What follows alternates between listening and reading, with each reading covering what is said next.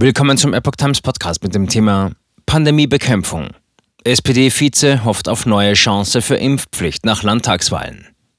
Ein Artikel von Epoch Times vom 21. April 2022.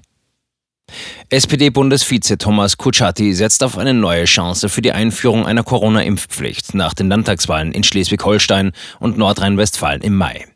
Das sagte er dem Redaktionsnetzwerk Deutschland. Ich hoffe sehr, dass die Unionsführung sich nochmal einen Ruck gibt und es ihren Abgeordneten ermöglicht, über die Impfpflicht frei nach dem Gewissen zu entscheiden, sagte der SPD-Landesvorsitzende und Spitzenkandidat seiner Partei in Nordrhein-Westfalen.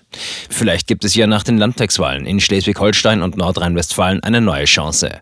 Dass man keine Impfpflicht bekommen habe, sei bedauerlich, denn die Einführung wäre ein Meilenstein in der Pandemiebekämpfung gewesen. Der SPD-Politiker sagte weiter, es ist richtig, eine solche medizinethische Entscheidung den Abgeordneten als Gewissensentscheidung freizustellen.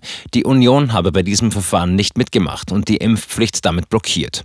Und das, obwohl alle Ministerpräsidenten sich für eine Impfpflicht ausgesprochen haben, sagte Kutschaty.